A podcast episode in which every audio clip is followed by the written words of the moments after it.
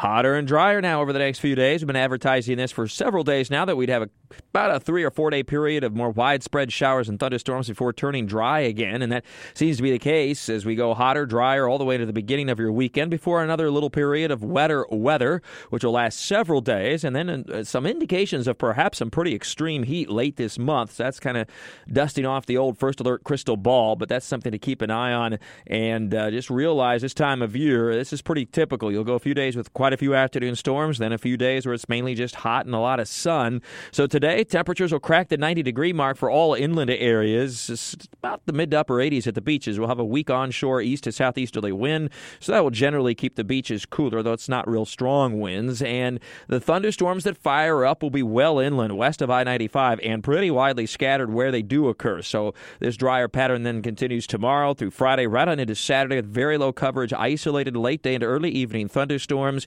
mainly west of Highway 301. Most areas will now go 3 or 4 days at least without much in the way of rainfall, and that's almost a definite from I-95 to the beaches.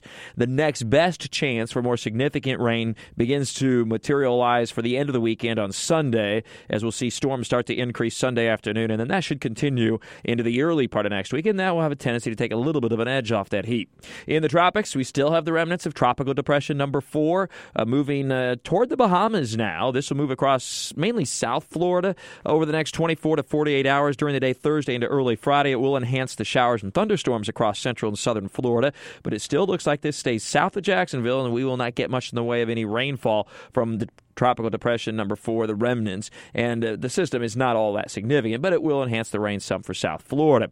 Meanwhile, tropical waves continue to march westward off Africa, but forecast models have backed off on potential development over the deep tropics, at least in the short term, but I still wouldn't be at all surprised to see the tropics become more active again here between about the 17th and 25th or so of July. So the last couple of weeks of July, we could see some activity popping over parts of the Atlantic Basin. But for right now, we're in pretty good shape.